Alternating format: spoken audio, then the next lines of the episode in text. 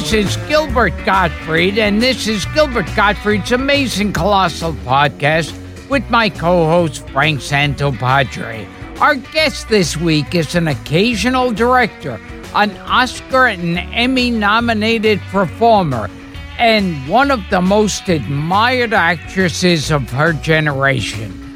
You know her work from the TV shows Frasier, The Good Wife, Madam Secretary, The Middle, Seinfeld, Grace and Frankie, and feature films like The Cheap Detective, Audrey Rose, Two Days in the Valley, Stella, Heartbreak Ridge, I Love Trouble, and Max Dugan Returns, as well as four films for which she received Academy Award nominations as Best Actress Cinderella Liberty, Chapter 2, Only When I Laugh, and a movie we've discussed at length on this show, 1977's The Goodbye Girl. In a lengthy and successful career that began with, among other things, a drive in movie about a demolition derby and a one day part in the classic soap Dark Shadows. She's worked steadily on Broadway and off Broadway stage and on the big and small screen. And she also directed numerous stage and TV productions. She worked alongside some of the greatest talents of the last century, including Jason Robards, Albert Finney, George Segal, Clint Eastwood, Anthony Hopkins, Donald Sutherland, Bette Midler, Richard Dreyfuss, and of course, her one time husband and frequent collaborator, the late great Neil Simon. She's also worked with several guests of this very podcast, including Matthew Broderick, Keith Carradine, Austin Powers. Austin Tim- Powers. Austin! I think it's time to go home. I'm leaving that in. I said Austin Powers. Oh, fuck. I love it. I love I it. can't. I love That's all right. We'll we'll loop it later. Yeah. I, I think it was Matt Helm. She-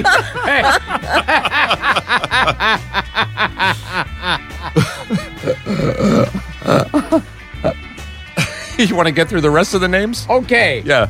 where were we? Stay on mic. Oh, yes. Yeah, that helps too. Uh, oh, Christ. Uh, Austin Pendleton, Tim Matheson, Paul Williams, Yes. and James Burrows. She welcomes to the. Oh, please welcome to the show.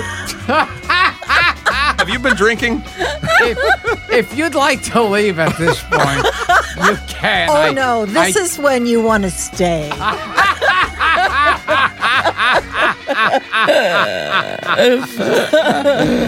Please welcome to the show a gifted, versatile performer and a former professional race car driver. Yeah. Marsha Mason. That's the best inter- introduction I've ever heard of. Wow. That's great.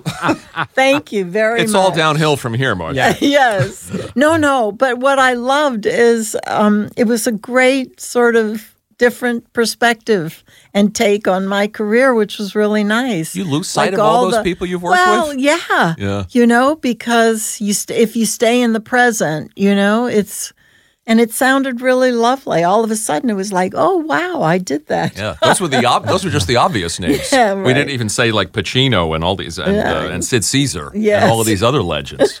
Oh, tell us about Sid Caesar.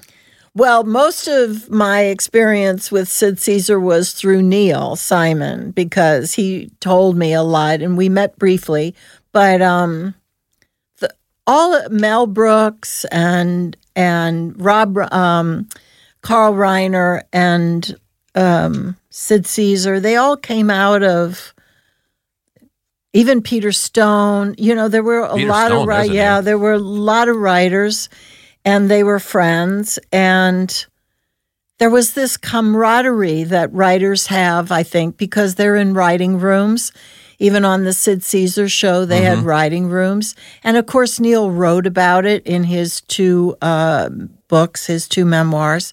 So it was really lovely to uh, kind of do it through being secondhand um, and getting a sense of what that world was really like. And they had this camaraderie and this um, that I, it's actually met um, by uh, British actors. Michael Caine, Sean Connery, people like that that we had to our house for dinner and stuff. The the Brits are really good in terms of their sociability. In other words, you go and you have dinner and you have these fabulous conversations. Oh, you mean it's like a similar fraternity? Yes, The British actors yes, and comedy writers. Yes, That's interesting. And also, they have uh, they're very adept at social conversation. Interesting. And you're expected to be able to participate. I had um, I had an in, invitation uh, through Tony Richardson to visit him in the south of France with his daughter Natasha, and we had people would come through in the south of France um, and have dinner and stuff like that, and the Mitford sisters and people. And what was sort of expected of you, which was kind of unusual for me because I tended to be a little bit of an introvert, was you were expected to um, offer some social um, communication mm-hmm. and enjoyment. And they had a great time. And they they loved socializing and especially at dinner or you know and drinks and stuff like that. And so it was a wonderful lesson on on how to communicate so your perspective of uh, the introduction reminded me of that you That's know nice. You- people bring different perspectives to a conversation we hope you got to go down memory lane a little bit. When I you heard, when did, you I that did, I did, Now, yes. Caesar, you're in you're, you're in the Cheap Detective. I'm trying to remember if you guys had any scenes together uh no because you almost no, weren't in the. but Cheap- I was there, Right. Because of the first one, which was Murder by Death, right. I I was his assi- I was Neil's assistant, and I simply asked to be that because there were so many great people Had to meet like Peter Se- Sellers. yes, Of course. exactly. And who it is not apocryphal. You couldn't wear purple. What's that about? I don't know, but you what? couldn't wear you, couldn't, wear, purple, around Peter Sellers. No, he didn't. It, it upset him. Now, I heard something that was similar with uh, Peter Sellers and Sid Caesar, in that, uh, and you find this with a lot of performers, uh, that off. I, I've often heard off camera they didn't exist. It's like uh, if they were in character, Yes, they had this energy and power. Off I think camera. that's I think that's slightly true. Yes, I Wasn't, think that's wasn't there true. a story of Mel Bro- of, of Caesar getting an award, like some kind of lifetime Yes. achievement award, and Mel Brooks had to coach him up or say, Yeah. do, do it in Yeah, German? That's very true. Yeah. Yeah. I remember Neil telling me um, when they were writing stuff, Sid would come into the room and he would listen, but you wouldn't necessarily know how he felt about it because he wasn't that communicative. And then he would go out and he would take that idea and he would run with it. So that doesn't surprise me because um, one of the people that I actually worked with who was very similar was, um, oh, I'm trying to think. Um, Robert De Niro was a lot like that in the sense that he, um, who he was as a person is very different than the energy that comes through the screen. Accepting that, you can't really separate the two. So he was slightly intimidating. I can imagine. And yet, at the same time, what you realize then, if you um, keep yourself open and and stay there, is that he's extremely shy. Don't you find that about a lot of performers, though? You're, and you're like that in some ways too, Gilbert. Sometimes the switch is off yeah. because because performing all the time is exhausting. So with some of these people, so when this when the when they're turned out or when the robot is sort of powered down, Yes, I think that's really true. And can you tell that story if you know the same story where Sid Caesar was trying to speak on stage, like accept an award or something, and he was stumbling all over. Do you remember this? That was the story we heard was Mel Brooks was president. and He yelled, "Sid, do it in German." Oh, and by yeah. getting a character, Yeah. or Yeah. a dialogue, yeah, He yeah, yeah, his yeah. I think alive. that's true. And I think that's really just true. exploded. And Neil was a young writer at that show. So um, Mel is the one that told the story about, you know, he would whisper, Neil would whisper uh, certain lines to Danny, his Right. brother, and Danny would say it. as you know? dramatized in the movie Yeah. My Favorite Year. Yeah, exactly. and it was um, Mr. Reiner who said, let the kids, or Mel who said, let the kid talk. You know what I mean? So it was like that because Neil also was like that. He was very uh, diffident and uh, somewhat shy, um, and yet he was extremely funny. And th- there's always talk about on your show of shows the insane amount of talent in the writers' room. Yeah, Each Yeah. one became legendary. Mel Tolkin too. Mm-hmm. Selma Diamond, all of them. I've often wondered too, and because my favorite year is is one sort of semi-fictional portrayal of Sid Caesar. Neil's play is another. Right. Laughter on the Yeah. twenty third floor. Yeah. I've often wondered where the truth lies. Oh, I think I think laughter on the twenty third floor is Neil actually really did write autobiographically. hmm Sure. Uh, Barefoot in the Park was true. Joan did sit on the ledge of the window. Oh, that's and, cool to know. You know, Yeah. yeah, And um, well, the odd couple had to do with his brother. I that's think. right. Yeah. absolutely. yeah. absolutely. There's a lot. There's a lot. Well, I found it interesting. I didn't know in watching Goodbye Girl, and then I've seen it a hundred times, and then doing research on you, I didn't know how many things came, were true that came from your life. Oh, like a the lot. auto show. Oh yeah, uh, that was true. A lot of it was true. Um, the auto show was absolutely, and only when I laugh, there was a lot of truth. Uh, chapter two, a lot of truth. Yes. A lot of Yeah. truth. What's it Yeah. like directing chapter two now? Is that weird for you? No, actually, because actually, when I went to do the movie, the play had already opened, and I think it was a couple of years later. So I always thought of it as just it's a character I knew well. Right. but it wasn't Obviously. it didn't have any i don't know if this is a failing on my part or a limitation which it may be but i can separate myself out a great deal from something. I i'm not exactly sure why but it just sort of seems to be the case. So when and maybe part of it was because Neil would give me pages sometimes to read uh, a scene or just sometimes pages and we would talk about it. And then other times uh, he would wait until the whole thing was done. But but I was always able to treat the work very objectively and I think that's why we had such a positive and wonderful professional relationship we had mutual admiration and affection for one another when we worked. And I've uh, I often it comes across. well, and often, but people tell me that couples have sometimes a very hard time working together or playing tennis together. And it was the one thing about Neil and I that um, wasn't there. We just had this mutual respect for each other and affection, and consequently, we had a great time. Did Did you have an easier time working with him than living with him?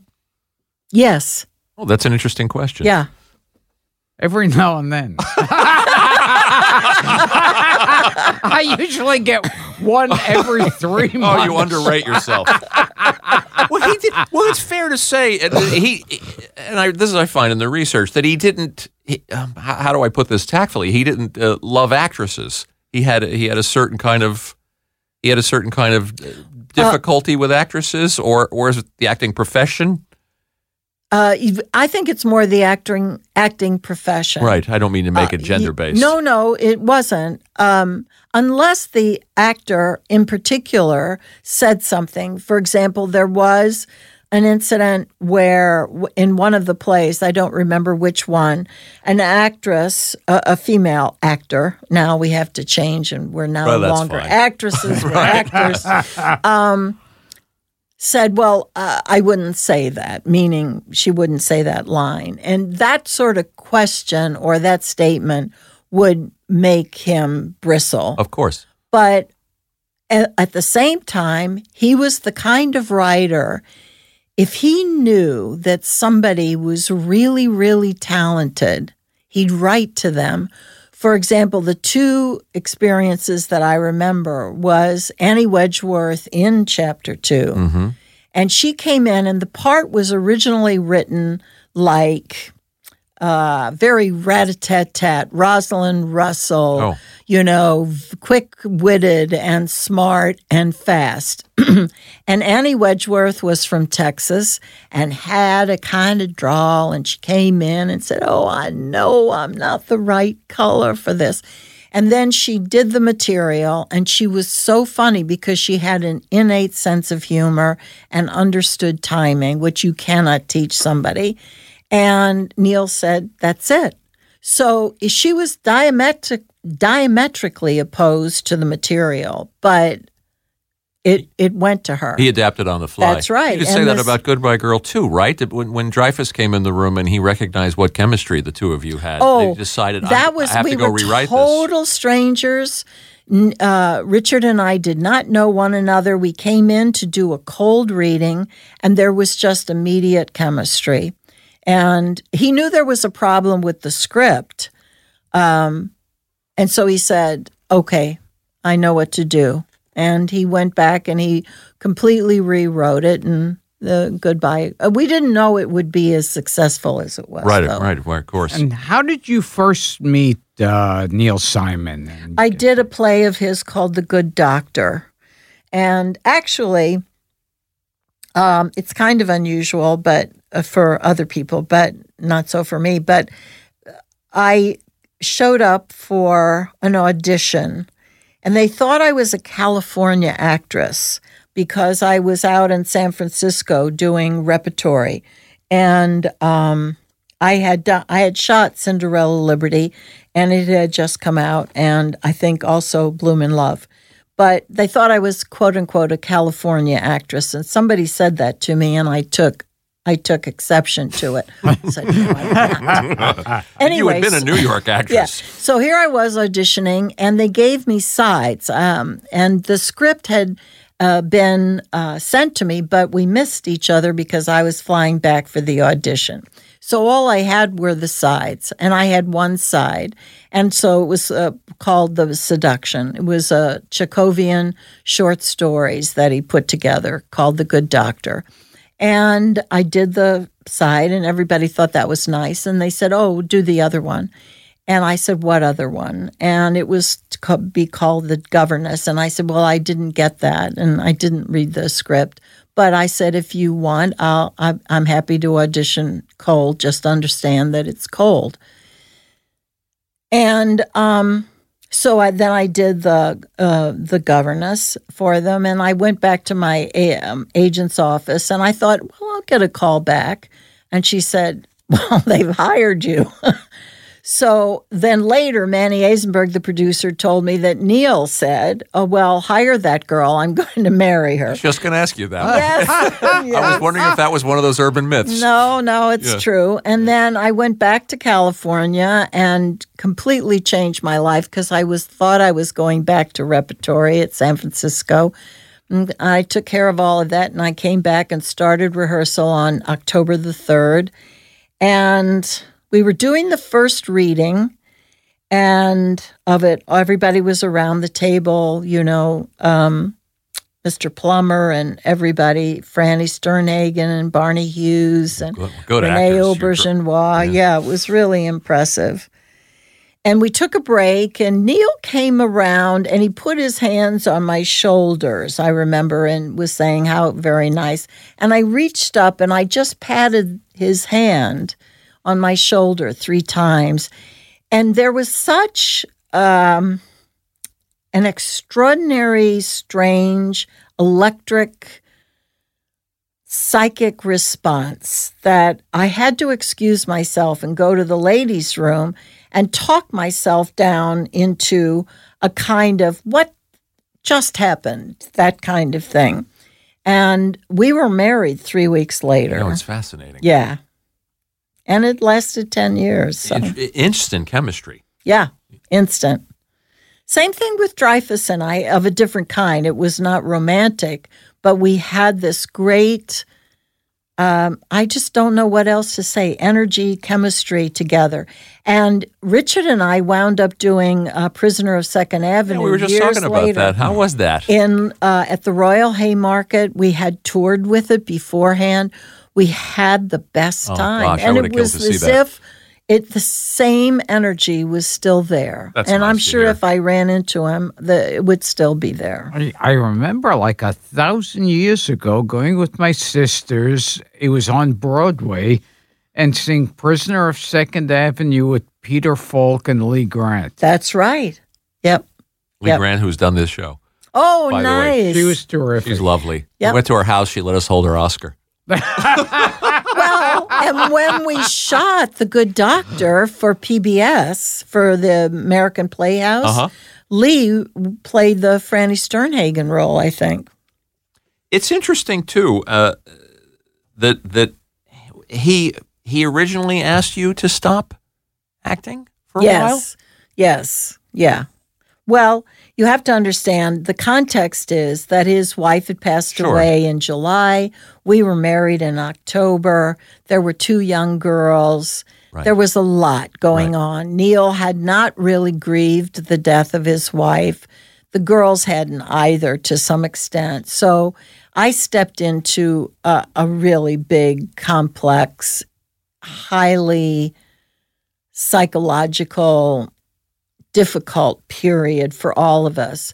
But I had made that commitment very presently Mhm. and not exactly romantically. I knew the commitment I was making.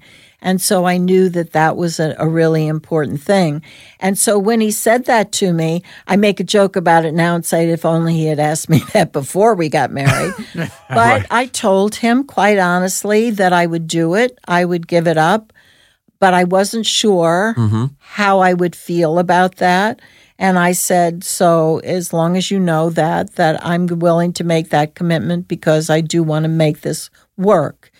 And it was, I think, just fear, anxiety, and also the fact that he hadn't grieved his wife's Right, sure. death. Timing. And so, consequently, about a year we spent in New York in their old uh, townhouse. We made the big decision to move, and he had gone to a therapist who had asked him, said, Well, what would happen if you got married to Marsha and the girls and everything, um, and you, you know, changed your life in a major way? And he said, I would be happy. So, that was the big shift. I see. And then we moved out to California and without I I had nothing to do with it. He wrote um Bogart slept here and then the goodbye girl. Well, as a gift to you, to to wrote, Well, just- to or as some a- extent, to I get you back in the game. Well, it was. I mean, Yeah. he made the he wrote the movie. Right. I mean, he Right, wrote right. the movie. Now, Absolutely. uh, considering it was like right after his wife died, was there any resentment or awkwardness of you stepping in? You know, strangely enough, there wasn't.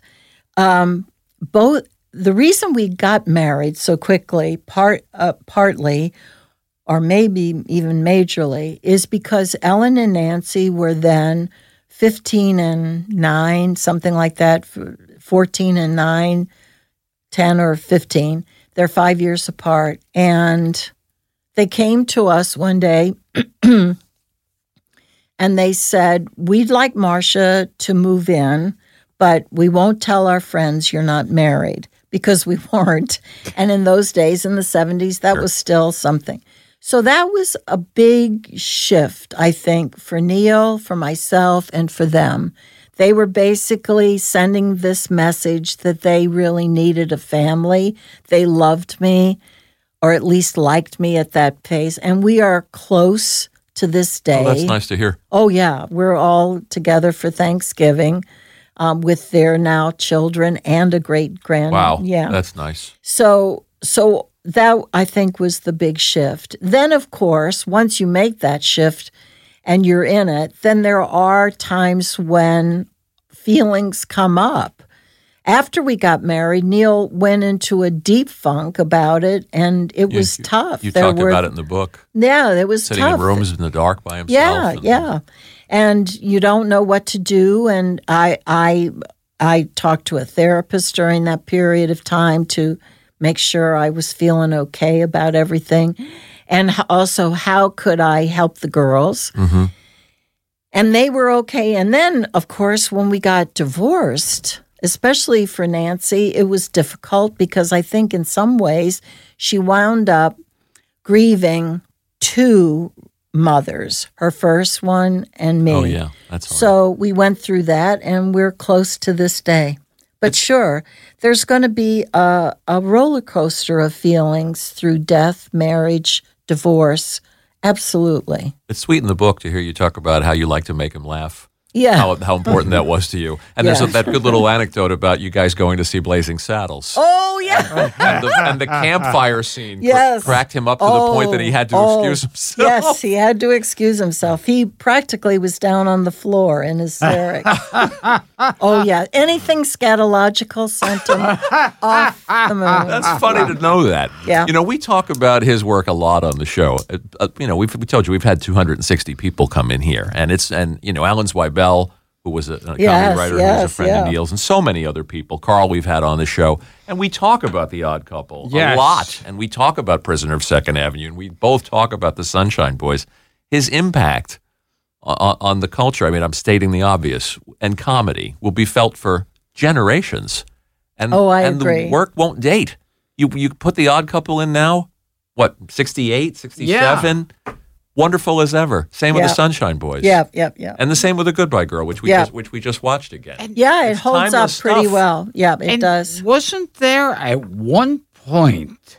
I remember, like I don't know who the hell puts it to a vote.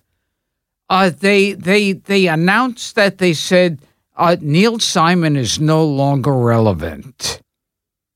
They Yeah. yeah Well, I think I, I'm not exactly sure that that's true, no, it's not. you know, Where but did you see that? It was like it was maybe it's one of those insane things that the internet starts. But it was like I thought this is so fucking insane. It's not comedy that dates. You watch and you watch Barefoot in the Park now, and like I said, all of these things. Uh, you know, the the Lost in Yonkers, all of all of this oh, stuff, Well, see, I think um, it's as good as ever. Yeah, Brighton Beach, Brighton Beach, Lost too. in Yonkers, and Broadway Bound as a trilogy are really some of his best work because, as you know, in comedy, I mean, what really makes it humorous and funny is the pain. Yes. And that much I really, really understood and learned from him.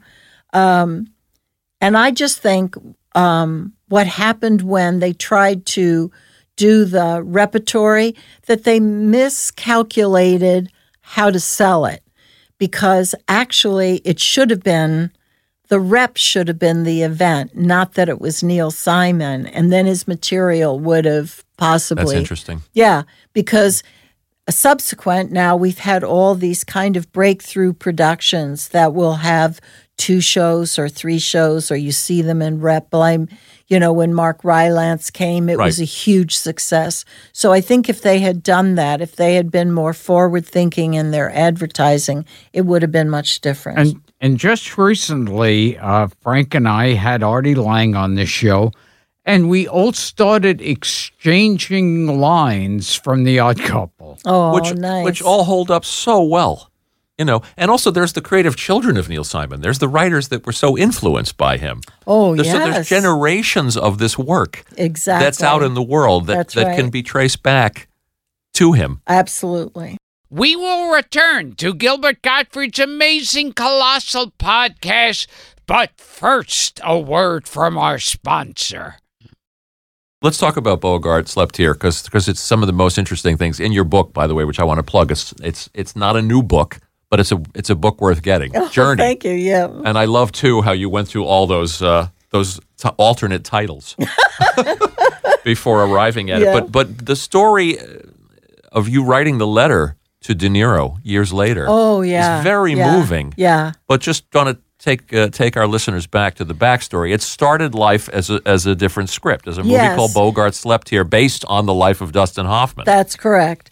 Dustin and his first wife, I believe, uh, Anne, they were living down the street from us. And he had been discovered by Mike Nichols um, for The Graduate. And he and Neil were talking one day, and they were talking about that experience.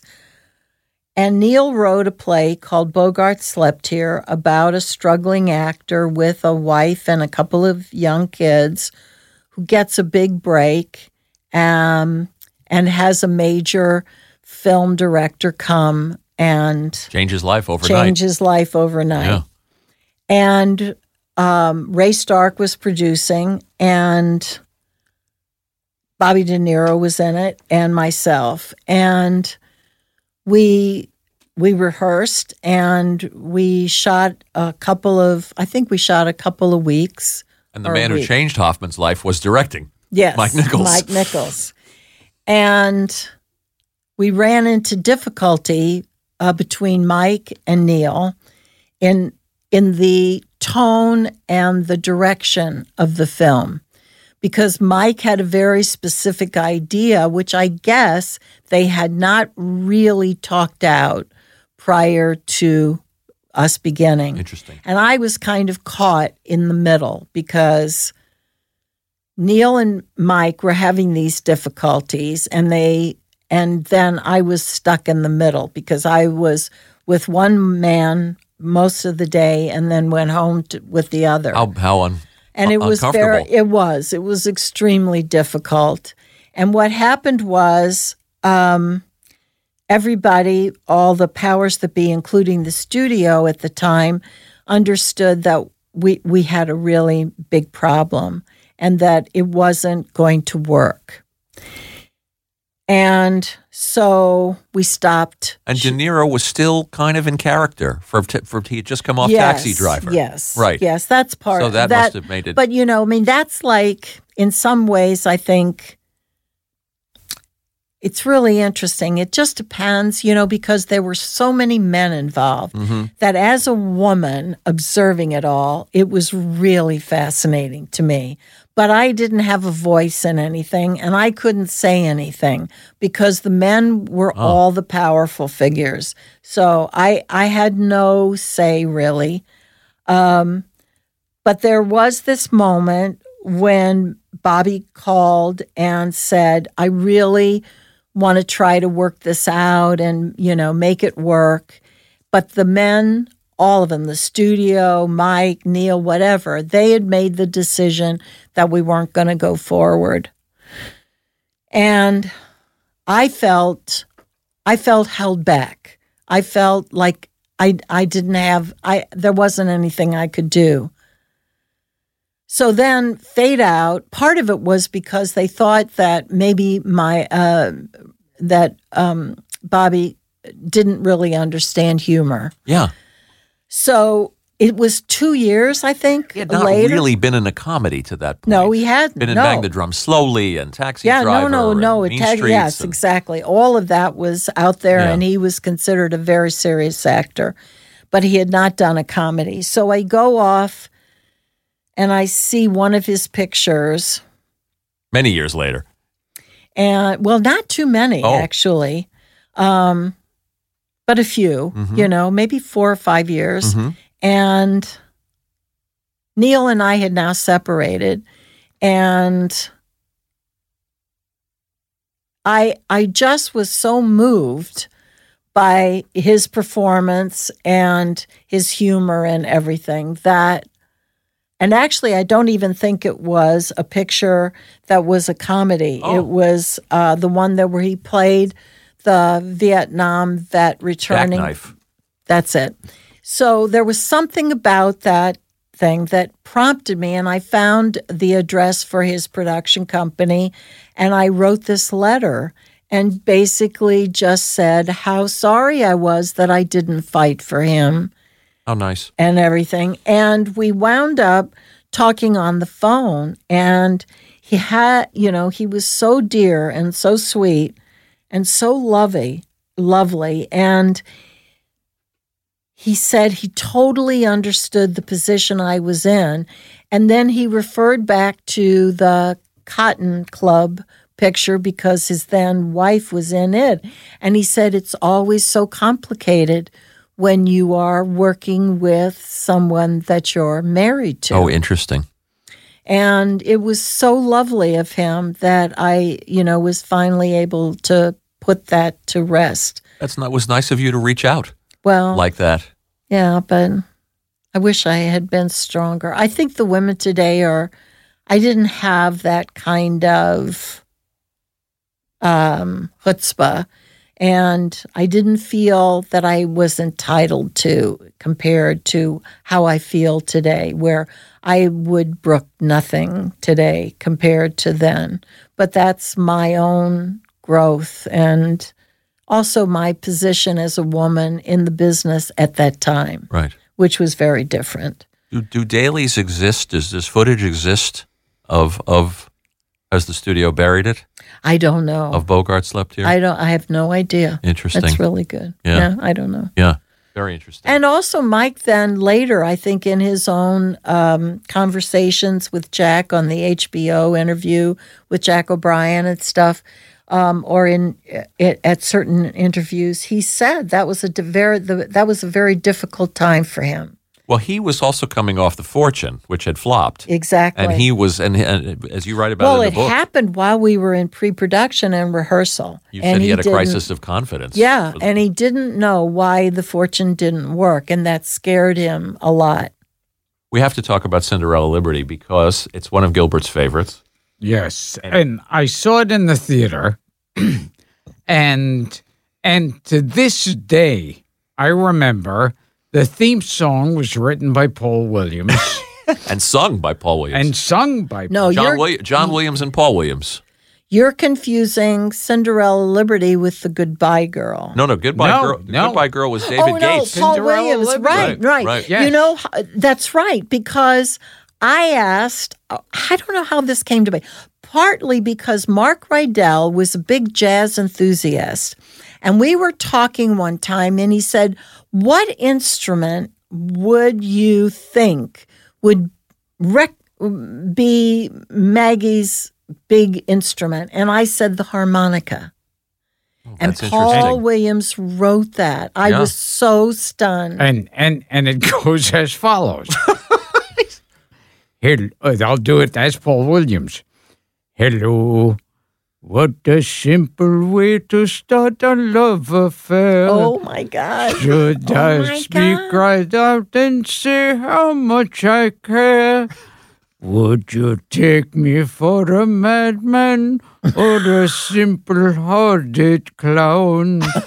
Hello, with affection from a sentimental fool to a little girl who's broken every rule. One that lifts me up when all the others seem to let me down. One that's nice to be around. Should I say that That'll do it's a blue world without you? He sang this to Paul Oh Yeah, my on the show too. And and oh after Oh a while, he had to join in and sing with me. so it was like stereo Paul Williams. Oh, that's great. I love it. I love but it. I always loved that song. it's the a sweet reason. I got confused is because I just had a thing on Facebook or Twitter or something. I think it was Facebook.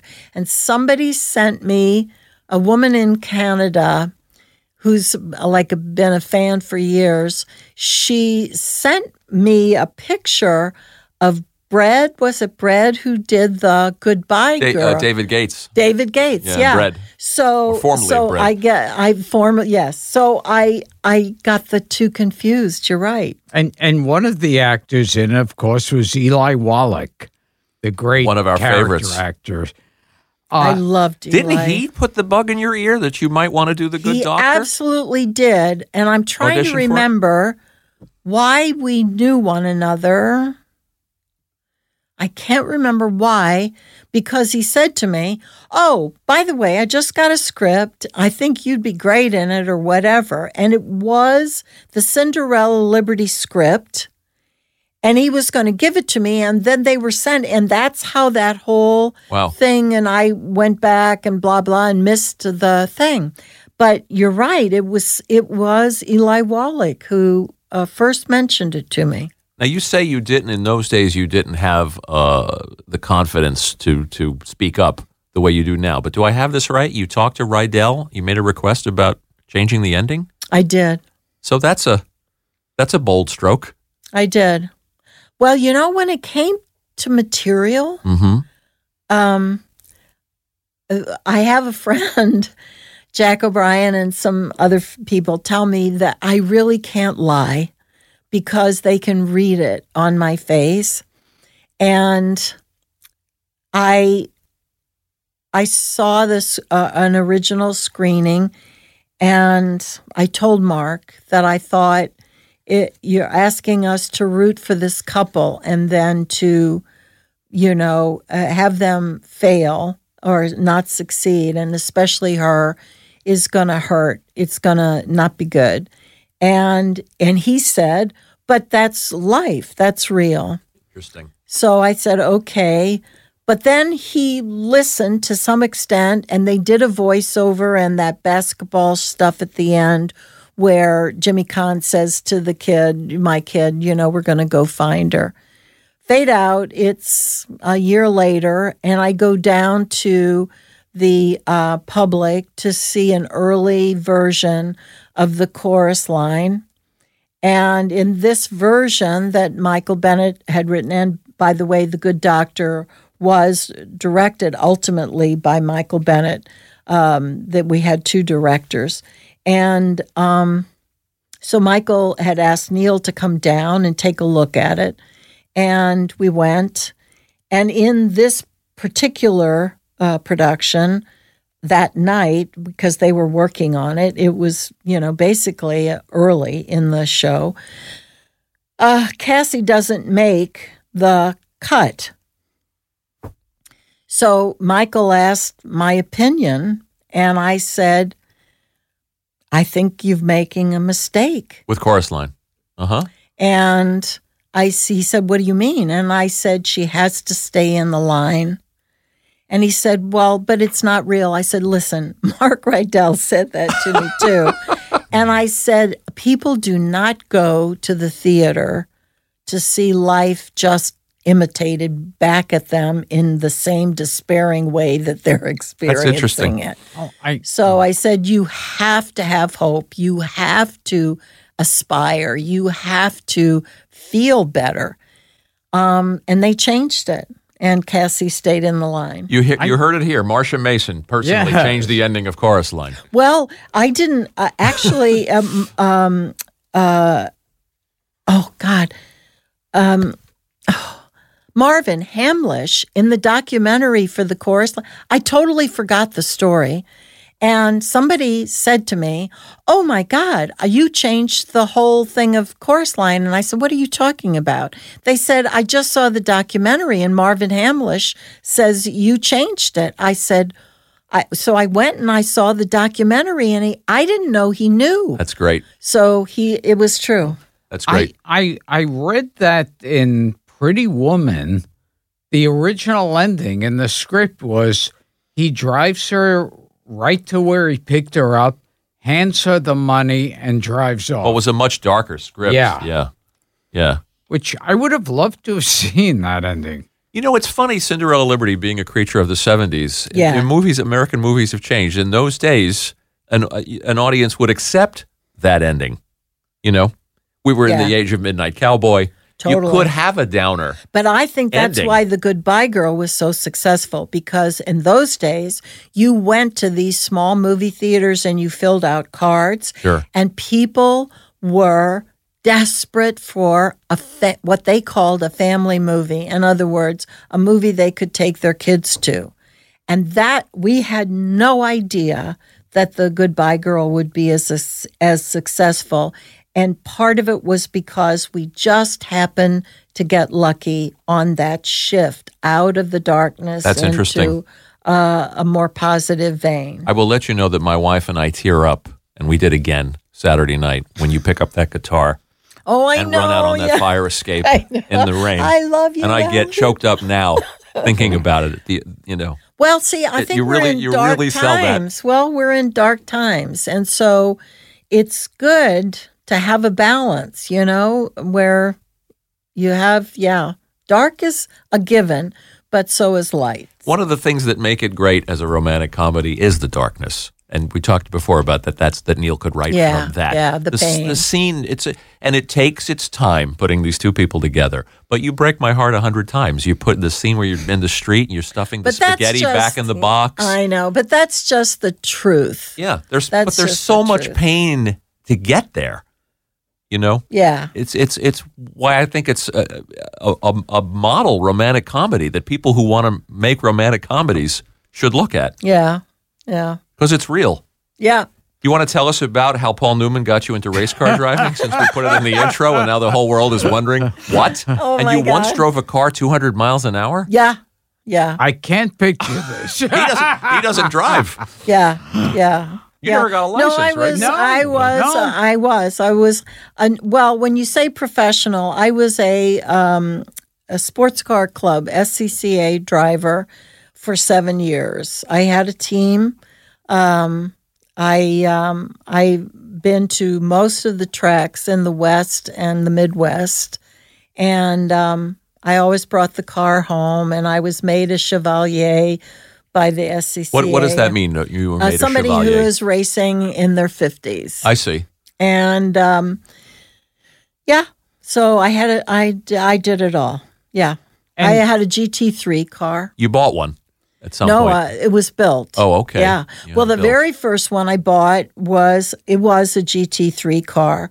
Um, and I bought it off a kid in Rialto for about 2500 and put a Mazda engine in it and had a kind of mom and pop team with a friend of mine who was a lawyer and it was like a pastime, a hobby. And I was living out in LA at the time, so we went up to Buttonwillow and uh, you know Springs up there, and raced up there. And I got my license there. And then I met up with Mike Lewis out of San Diego, who is a really serious. He's done Le Mans and he's done all the big races, and he'd races a GT1 as well as a GT3. And he ran uh, Mazdas also. So he would help us if we had some motor trouble. So one day he called me up and he said, "Listen, would you be interested in hooking up together? And you know, I'll uh, give you my championship car because he was building himself a new one." And you can have my GT3, my old GT3, and we'll do a, you know, uh, arrive and drive situation, what they call arrive and drive, meaning you show up. If you crash it, you pay for it, and otherwise they take care of it, and they you have a, you know, your your crew and everything. So I started racing, and I did the SCCA races and the NASPORT races. So I had about. 12 to 15 races a season. But out in LA, With we the helmet bring- and the suit, the Oh, whole yeah. the whole the Oh, whole the whole shebang. thing. There's Yeah. there's a few actors. Well, Paul Newman, of course. Then there was Steve McQueen, McQueen raced. and Yeah. James Dean. James Garner raced too. and Tom oh. Cruise. Tom Cruise. I spent a weekend with Paul and Tom. Wow. Oh man! Yeah, it was You're a really serious fun. racer. Yeah, it was What- great. I mean, people would have to read the book to, to track your journey from a self-described, you know, good girl in, in growing up in St. I know, Louis yeah. to this to, to to you getting in touch with the rebellious side of, you, of yourself yes. that puts you in a race car going 200 miles an Yeah, hour. It's- I just didn't have enough to do after I got divorced, and uh, my career slowed down, and I just didn't have enough to do. And I, Paul and I were on a plane together going from New York back out to California. I asked him, "What are you doing?" We were sitting, you know, in the same cabin, and um, he told me he was going out to Riverside for the last race. I said, Oh, I love racing. And he said, Really? And I said, Yeah, because when I was in high school, my best friend, one of my girlfriends, uh, father had bought a track, but he had only opened the straight uh, the straightaway, so he was doing, uh, uh, you know, um, funny cars and stuff like that, or quarter milers. And I, after mass on a Sunday, we would go out and I would hand out the pit passes to the guys. And I was just fascinated by the mechanics of it all. I knew nothing. And um, so I told this to Paul. So Paul said, Oh, well, come out and, you know, hang with us. So I did for the weekend. I stayed out of the way and I just watched. And then I happened to ask the crew manager, I said, Well, where are you going next? And they told me. So I showed up and they said, Well, and then when the next race, they said, You want to come along? I'll get you an extra room at the motel. So I said, Sure. Then sometimes Joanne would come. And so it pretty soon was like that for about a year. And then, uh, Fascinating. yeah, just went on from there. I was once in a race car with Jay Leno. Right. right. Yeah. Ju- But just, I I don't think I don't think the average moviegoer associates Marsha Mason with with with, yeah. with, with, uh-huh. with, with professional I'm, racing. I'm trying to picture it the whole time you were telling the story. Yes, I know. It's really interesting. Well, I went to every school that was imaginable. There were about four of them: Bondurant, you know, Jack Russell, all all of them. Um, yeah, so I did. I Tell did us it. about James Caan you work with. Oh, he's We've had people lovely. come tell, tell us stories, different Well, stories. Yeah, because he well, he's he's a complicated guy. Yeah. But when I first worked with him on Cinderella Liberty, he was a big he was the big star. I was off of Sonny nobody. Corleone. Yeah, he was he was huge. And what was so interesting was how much he gave of himself behind the camera. So when it was my close up, his performance was the same as when he was on camera. And Vilmos Zsigmond, the cinematographer, said he had eyes in the front of his shoes. He always knew how to hit his mark. So I learned a lot from him. Wow. And when we had to do the bedroom scenes and stuff like that, I mean, he had a girlfriend, he had, you know, I mean, he had an entourage. I, I knew nothing. And he was a total gentleman and wonderful.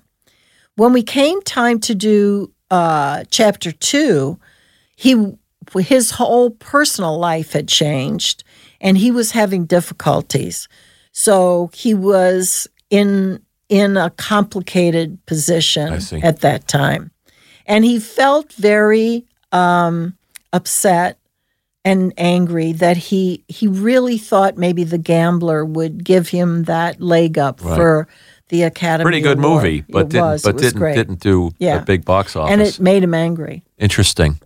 You know, I read an interview with him, and he said that um, he was embarrassed by some of the choices that he made in the '70s at, at when he was coming out of The Godfather, but not Cinderella Liberty. That he was proud of. He was particularly proud of that. He one. was. It was beautiful. It was a gorgeous performance. And I think the reason they they pushed Cinderella Liberty out early because I was a I was nobody, you know, to get a nomination. That was just shocking. And also they rushed the picture out for that, you know, week between Thanksgiving and Christmas. And it was because of Jimmy's performance, but it, it wasn't recognized. I heard you say there was so much going on at that particular time that you didn't really get to savor the experience. I didn't. I didn't because I had married Neil. I was doing The Good Doctor on Broadway. I couldn't go to the Golden Globes. And because we had gotten married, some people thought um, it was uh, wrong and terrible. And they, uh, they felt that I was the character in Cinderella Liberty. So the girls would get uh, hate mail, but Who you would know, be stupid enough I to think know. that? Well, but they did, and they said, "How can you know? How can he marry somebody who plays a whore and all of this kind of stuff?" So prostitute or whatever you want to call it. Bizarre. Yeah, I'm interested too in the early days and, and going and going through the book. You had a nice experience with Peter Falk when you were a very young actress. Oh, I did. and this is years before you would get to work with him on the Cheap yes, Detective, but yes. it shows the generosity of the man Oh, to a to a young actor, totally, another, totally. another young actor. Yeah. because I I was an extra. And it was I here I was in New York just fresh out of college wanting to be an actor and everything and so I thought well and they were shooting this black and white series where he played a lawyer or a detective talked or about something. this series where he played a lawyer. Oh, uh, Trials of O'Brien. Yes. That's it. I, so, I used to That's it. That's the remember one. that as a yeah. kid. So um, I was an extra, and because I had done a bunch of commercials, I m- I bought myself before I became conscious. I bought myself a Canadian fox uh, coat, real fur, which to this day I Well, people in those days. in those days. So anyway, so we're going to do a scene in the old Pan Am building with the escalators going down to uh, Grand Central. And I'm sitting around as an extra, which is just a thankless job. And I see that they're going to shoot some scene with just Peter over in a corner somewhere. So I go over and I hide behind some flats or whatever in the studio. This is before the Pan Am building. And I watch him uh, act to a, uh, a a drawing on the floor of a, where the body is supposed to be. And Nehemiah Persoff was. Wow. Oh, wow. wow. So anyway, fade out. Uh, somebody caught me doing this, and so I guess it got back to him. I don't know how it happened, but anyway, I mentioned to him, or he knew about it. Whatever it was, fade out. We're now in the Pan Am building, and we're going down the escalator, and he comes up behind me, and he said, um, or I say to him something like, "Oh, Mr. Falk, whatever," and he goes uh, you want to be an actor? And I said, yes, yes, I do. And and everything. And I I must have told him, I think I I, I got this coat and everything.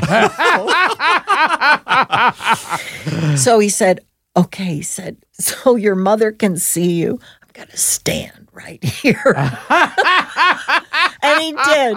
So while we're going down the escalator, there I am That's in my great. Canadian Fox jacket, coat, or whatever. Sweet. And there's Peter Falk. I just loved What it. a nice thing to do for a young When actor. we were on um, um, Murder by Death, I told him that You did. I was story. gonna ask yeah, that. Yeah, yeah, Yeah. There, there was a peculiar.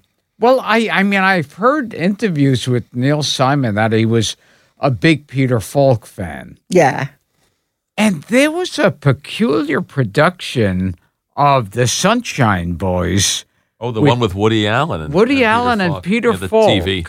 Yeah, God, I don't that was a remember less. that. It Yeah. came and went. Yeah, it was Yeah. like a TV movie. A less a less successful. Oh, and, really? and I mean, you know, you, Yeah. you can't say anything about the talent of either one of them, Woody Allen and Peter Falk, but right. it just didn't work. And you, you keep thinking Walter Matthau was just Yeah, he was great. amazing. It This was wasn't great. in the book, but I found this in an interview with you. Uh, Joan Rivers and someone else planned to do a female version of The Odd Couple. Yes. And they wanted you there. They wanted to run it by you. they wanted to, they, they wanted a woman present, particularly you. Yes. Well, and for, forgive me because I'm forgetting. It was Joan Rivers and God, I can't remember. I know now. they did it with Rita Moreno and Sally Struthers. That's right. but That's it was right. but it was two other people. But it was myself. two other people at the time. I Yeah. don't remember it either. yeah. Yeah. but they, they they wanted your input in it. To, to this day, if you see, uh, if it's one of yours, if it's only when I laugh, if it's if it's Uh-huh. the Goodbye Girl, if it's Chapter Two, can you are you one of those actors that can stop and, and watch, or do you No. do you deconstruct? I can't watch this because I did this wrong and I did that wrong. No, it's not that. I I don't have any problem. I can watch the dailies. And what's really cool is I learned this about myself. I don't know why, but um, I would watch the dailies, and, and in those days, the director allowed me to. So if it was Herb Ross or whatever, Bob Moore, that that um, invariably we always picked the same takes. Oh, interesting. So I I just think truth and the purity of the take just is clear to everybody. So, and I can be very objective and professional about it. And like I said, I think that's maybe part and parcel of why Neil respected me and and also I was very respectful of what the scene required and the, who the character was. But if, if they come on the television, are you able to escape into the story, or are you thinking about everything that was going on in Oh, your life no, I- at that know- particular time? no, you know, actually, what happened is I remember there was this one time, this happened quite a while ago, but I heard this voice and I thought, God, I know that person. Who is that?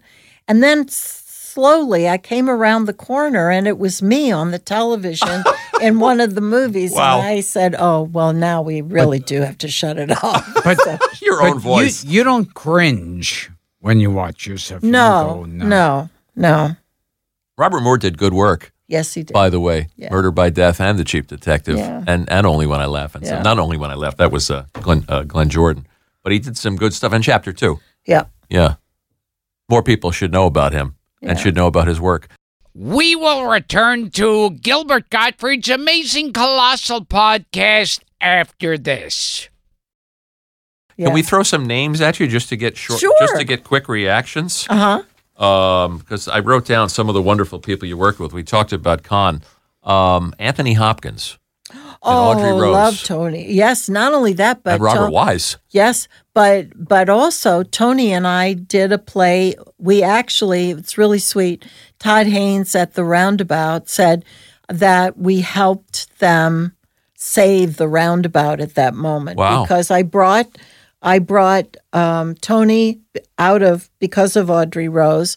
We wanted to do a play together, and we picked um, Harold Pinter's um, Old Times, and I got Jane Alexander to do it. And Wow. the three of us did it for the roundabout, and it it helped them keep their their company alive. There's an actor I can watch do absolutely anything. Oh, he's brilliant. There's no such thing as a bad movie with with with Anthony he's, Hopkins He's holding brilliant. your attention.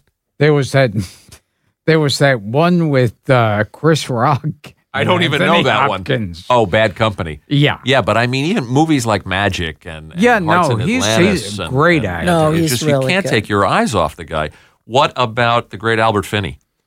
Oh, I love it. I loved Albert. Yeah. It was great to work with. You know, the Brits are really interesting and especially the actors. They they they have I don't know what if it's because they have the confidence of their country. Oh, that's They're- interesting. Yeah, they they are they're treated seriously. Yeah. And they can go from theater to television to film and they can work through all of their ages and they're revered and they're given knighthoods and they're considered royalty even though they have a monarchy in that country. People say that actors, movie stars, are the royalty of America, but it's not true because the minute a woman gets of a certain age, she's just, you know, uh, go away. So, They're allowed to become esteemed older actors. yeah, Yes. and maybe, maybe we're going to get there with, uh, you know, today's Hollywood and the Me Too movement, but most people do not I still have that tacky sort of um I don't know attitude I think about people in my who are actors. Yes, they are revered, they're respected, don't get me wrong, but at the same time it isn't really the same. I get it. And and tell us about your one day's work on Dark Shadows. Was it one day? Did we have that right? I think it was probably. you were a hooker just who turned into a vampire? That's right. And Perfect. I learned a new word. I learned a new word because the description was she's a doxy. And I didn't know what that meant. And it meant a woman who worked on the docks, who was a prostitute for the sailors or whatever. It's called a doxy. And then I became I became a werewolf or whatever you call it. That's great. And so I had to I did my ah. hair and the makeup and the whole thing. Yeah. So so you were a, a hooker werewolf? I was a hooker werewolf. I had it wrong. I thought it was a vampire. No, I was a hooker werewolf. That's hilarious. And I Yeah. remember what I remember classy about show, actually. Yeah, I was a was stylish show. Dark Shadows. I used to watch it because I loved anything to do with monsters. But I remember even back then knowing this was like a zero budget oh, production. Oh, totally, totally. Black and white. What about the great Jason Robards Oh my God. and Max Dugan Returns? Yeah. a movie I like. It was so wonderful. It was so great. He was so at ease. So talk about casual, laid back, Sure. right on the ground. You're the talking about these great uh, uh, British thespians, but you worked with your I did, share of when you're dropping names like Eli Wallach and Jason Yeah. Robards and Yep. Albert Finney. Yep. Uh, I will count Albert Finney as an as an American actor, but still, you worked with. No, you're absolutely right. Yeah. giants. yeah. Absolutely. And, You had and nice chemistry in that film. You oh, and Robards. beautiful. I love, well, I had such respect for him because I told him that um, in All the President's Men, he has this moment where he finally decides to tell Woodward and Yeah. those guys to go forward. They keep the camera on Jason. He turns around and it's on his back and he's walking away and the camera holds on him, just him, and he just kind of does this thing on the desk as he's I know what you mean. leaving. And that moment, moments that actors, great actors have always sort of resonate. So when I was doing a television movie about um was with Kiefer Sutherland when he was, I don't know, 18 or something. And I play a doctor, and he's this difficult child. And I have this moment where we make a kind of breakthrough, and I stole it. I just stole it from Jason. I'm sitting on a desk, I think, or whatever, and I just went just like that. It was, it was my Borrow. homage to Jason Robards. So when Why we not? shot um, when we shot the movie together, Max Dugan, I told him the story. and and one actor who uh, I'm not going to leave alone till he agrees to do the podcast. Oh, George Segal. George Segal. We've been chasing him since You we started. have? Since we Yeah. started Oh, and they show. want me to do a documentary on him, so I can tell them he has to come and do your show We've e- before I'll do. We even, we even um, have actor friends of his, like like Ron Leibman and, and Yes. Uh-huh. Jessica, asking him, but for some reason he, we haven't been able to. So since he won't talk to us, can you tell us Well, you what have, you have like? that you have that nice story where you auditioned for Blume in Love, and then what? You disappeared to London to clear your head. Yes, and and, you saw I him ran coming into down the him. street. I was hoping, you know, that I would get the job, and it. I hadn't heard, and no news is good news. And I see him in the park um, in London, and I go rushing up to him to say, "Oh my God, Mr. Segal, I'm just a, such a big fan, and I want you to know I auditioned for Blume in Love." And Blah blah blah blah blah, and he's kind of you know like who is this person? Because I'm really sort of over the top here, and um, and then of course I immediately heard that I did not get the job, and I went into uh, a deep depression, but then wound up getting to do the job. So you never know what destiny has when in store when you got on Blume in Love, and then he he made the connection. Did he say this is the girl that ran that ran? You know, I'm not sure he me? did. I told him, I said, Do you remember that crazed girl that was coming up to you? And he said, Yeah. And I said, It was me. That's funny. You had, and you say that you had the good fortune to uh, to work with two directors who were actors early- yes. early, on. Yeah. I really and, think, yeah. Uh, and and, and Paul on Mas- Facebook, so we're going to invite him to do this show. I don't know if you stay in touch with him. Yes. I, I saw. I saw him a couple of years ago. We had lunch. We had Bruce Dern here, and he talked about um, uh, the Cowboys, yeah. and so we have to ask uh, Mark to do the show. But Mazursky too. I mean, Yeah. you were fortunate Yeah, I was. to be working I with these people was. who knew acting, knew knew how to protect. Yeah, and I think that's really why I was able to transition to to film from just being a theater person Mm-hmm. was because they made it easy for me. They they gave me the um, the direction and the confidence to just make that shift.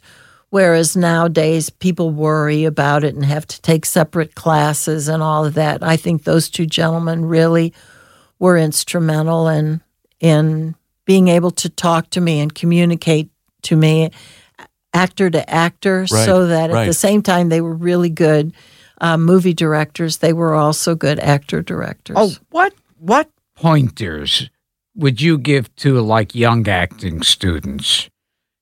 Don't anticipate, or you'll get hit in the head like Rip Torn Yeah. gave you a whack. yes, yeah. Um, I wouldn't recommend that, but uh, I was going to all these nice character actors that we're talking about. You also survived Rip Torn and Norman Mailer.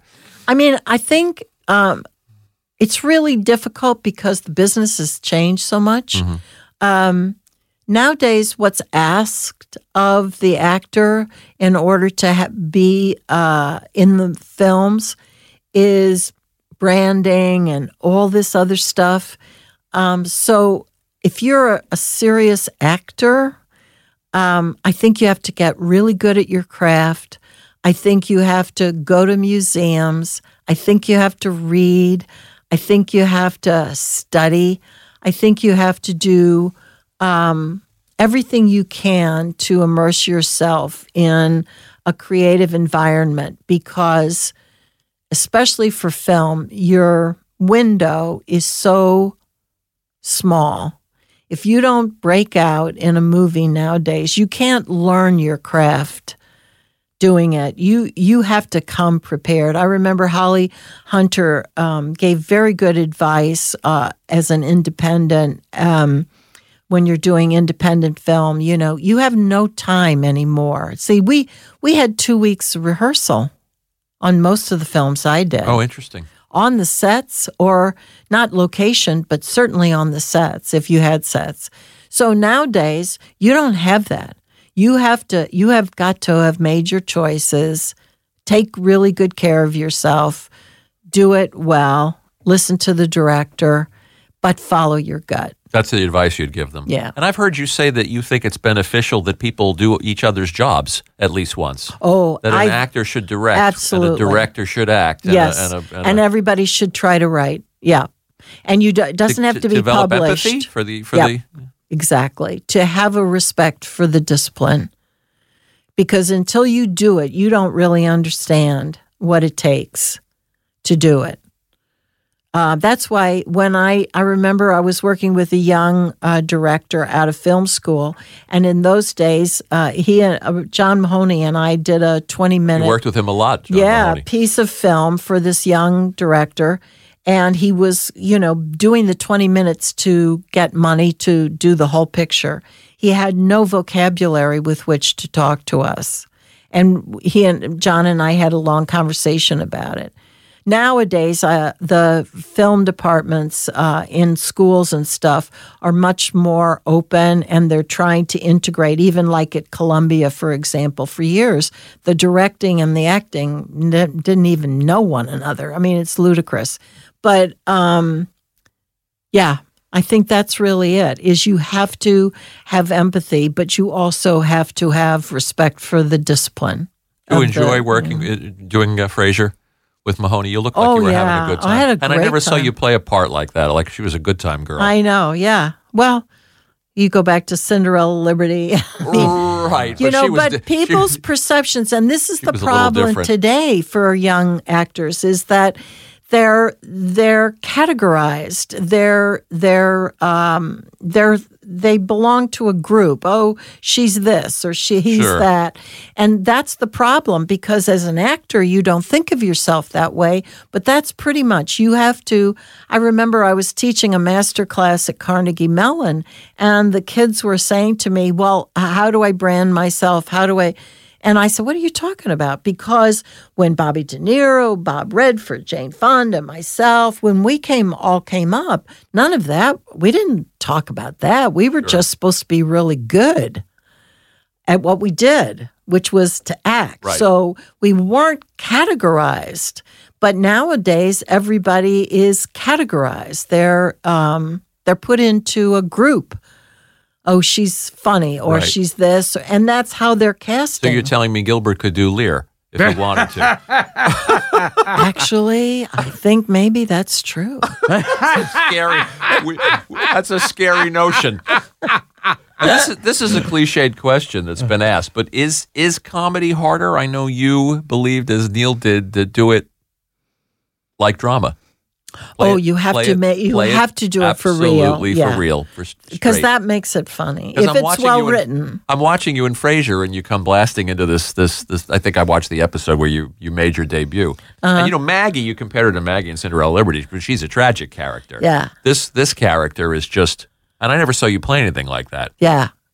Well, what Like was interesting a is bottle of. Uh, Yeah, I of heard cold that duck. a couple of the producers, when my name came up, because John was uh, anxious to have some material for himself because he had signed on. And the original idea for the series was much more about him and the two guys. And then, Right. of course, what happened was people got more interested in the two guys.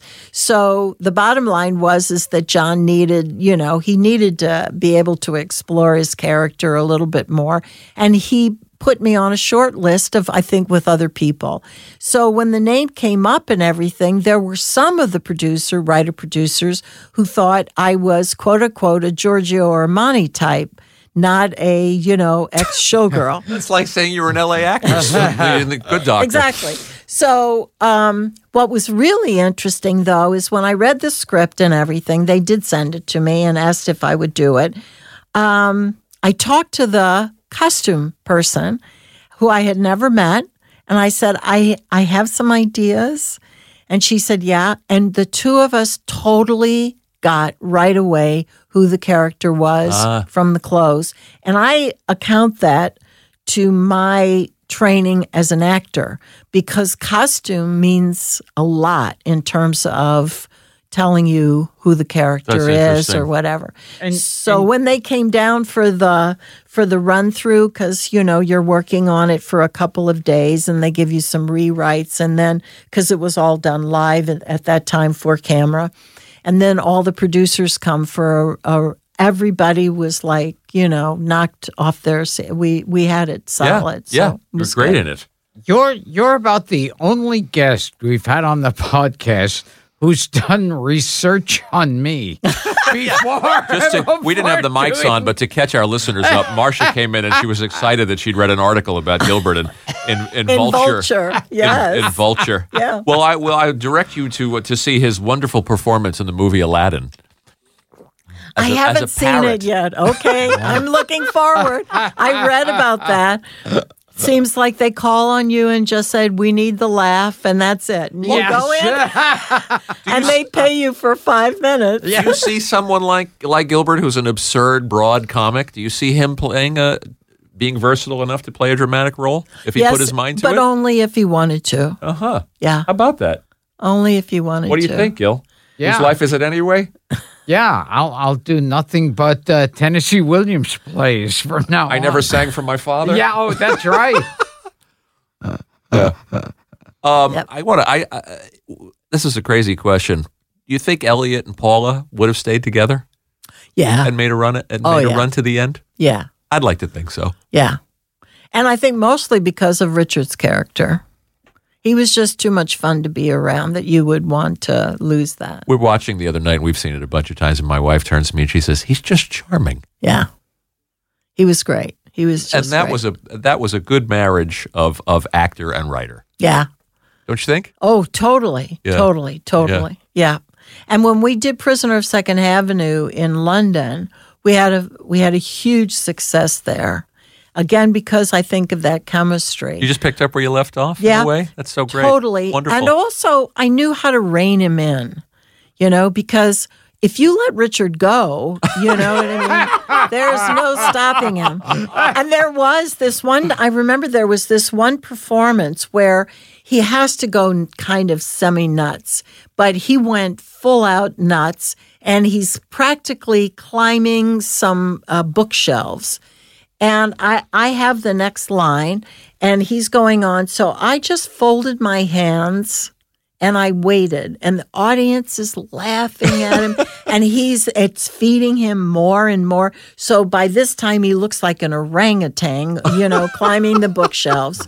And finally he sort of like comes to and he looks at me and i just said are you finished And I That's went on fantastic. to play. But that's the kind of special chemistry we had. Yeah. And Neil was thrilled with it. Just luck in a way. Yeah. You couldn't make No, you couldn't you, build you it. You can't. No, you can't make that up. No. Yeah. We're going to tell people to read your book, which you published in 2000, Journey, A Personal Odyssey, Oh, thank you. and read all the different titles that you almost went through. and I find it, as I said, I find it fascinating uh, that you're bringing up names like Edward Arnold and Lionel Barrymore. People we like to, we love character actors here. We love the James Yeah. Cocos of the oh, world. Oh, yes, And the, absolutely. and the and the Bruno Kirby's and the John Mahoney's Exactly. and, And, you people. know, they don't get I enough mean, due. movies lost those characters for a long time. I mean, Joe Pesci's bringing them back. You know, Oh, you Marty mean like Scor- you mean like to this day, Yeah, we still don't. Have like the Edward Everett. Horton kind yes, type of actors? we don't or- have well any kind of really Character interesting actors. character actor. right. If you think about it, what film can we name other than? I mean, I think about because only because Joe Pesci is getting so much Right. press now, and I think Marty Scorsese dealt in character actors, you Sure. know. But for the broad swath of I know. Well, you know, Film. the Turturros are out there. yes, And the, and the, well, absolutely, You have to look for but them. they're not revered like they were No. in the forties No. and the thirties. No.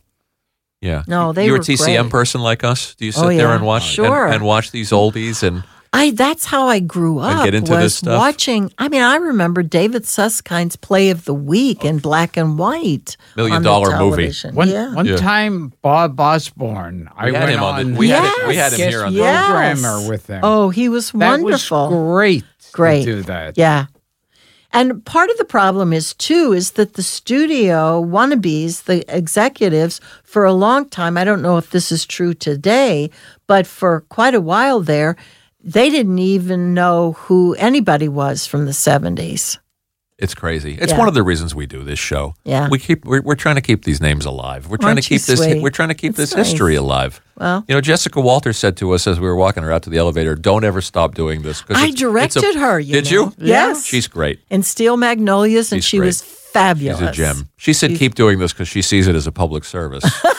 She's right. as as we do. You know, and watching something like The Cheap Detective or, or Murder by Death, you see these are movies made by movie lovers. That Neil had just such a love for Elisha Cook Jr. Yeah. and Paul Henreid. Yeah. and and and these people that and Sidney Greenstreet. well, and yeah, the people that are he being did. parodied. He loved them. He we had Danny them. Huston in here, John Huston's son. Oh, a couple, wow. A couple of weeks ago, we were talking about about this. There's a character actor. Totally. And, know? and he does a great John Huston imitation. Marsha, what's next? What's chapter three?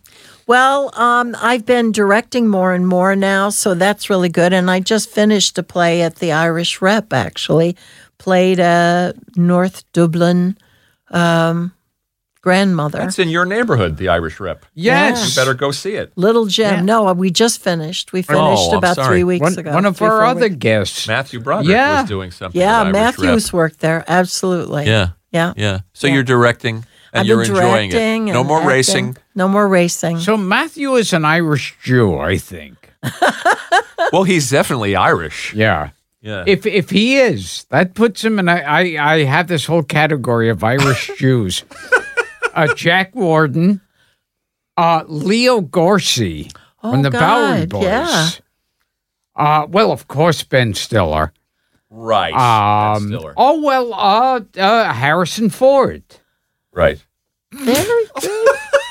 The things he thinks These about. are the things. I, that you preoccupy yourself yes, with. yes. It's very interesting. See, we got through a whole interview. We never brought up Hot Rod Hullabaloo. people will have to. People will have to do their own research. Yeah, they should. We want to Yeah. thank you. Oh, for, thank for you very this. much. I've had a great time. and schlepping Thank out you. for us. And we want to thank Mark Malkoff, who who uh, from you did the Carson podcast Yes, with Mark. I did. So this is your second podcast. Oh, actually, that's Yes. right. I forgot yes, that. he, he put us in touch with you. So Oh, we wanna, thank we want to you. thank Mark. I and, did. I love. I loved Johnny. He was really nice. And people should read your book. People who want to be an actor or want to be a really creative sweet. person. It's fascinating. Thank you. Your childhood is fascinating oh, in St. thank Louis you. too. Thank you. And the whole the whole journey. Oh, well, they if they want the book or something and have difficulty finding it, they can go on Facebook and I'll get it to them.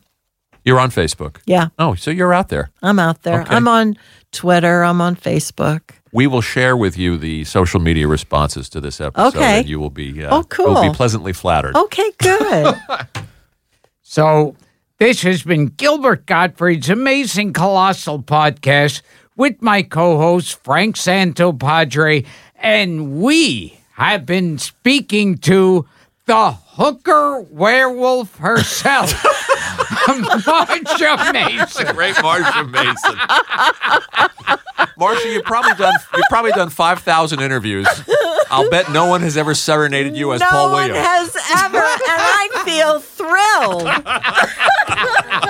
This was a joy for us. A Thank- joy for me thank- too. thank you so much. you. I have a whole new career. I'm a werewolf. A oh my hooker God. werewolf. A hooker Yes. werewolf. A doxy. All your life you've waited for love to come and stay. And now that I have found you, you must now slip away. I know it's hard believing the words you've heard before. But darling, you must trust them just once more.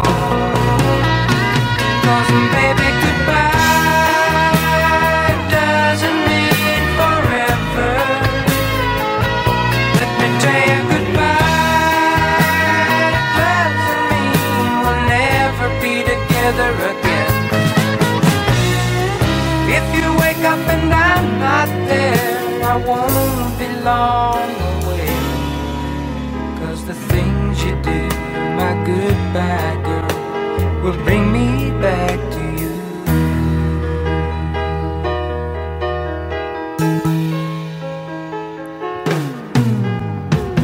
I know you've been taken, afraid to hurt again.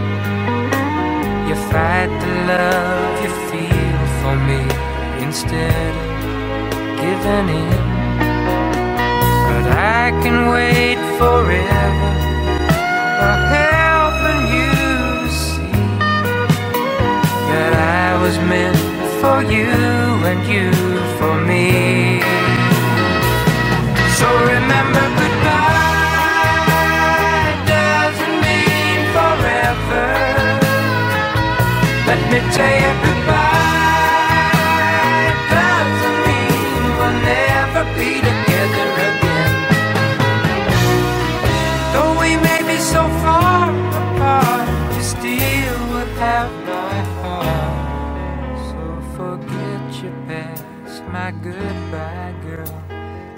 Now you're home at last.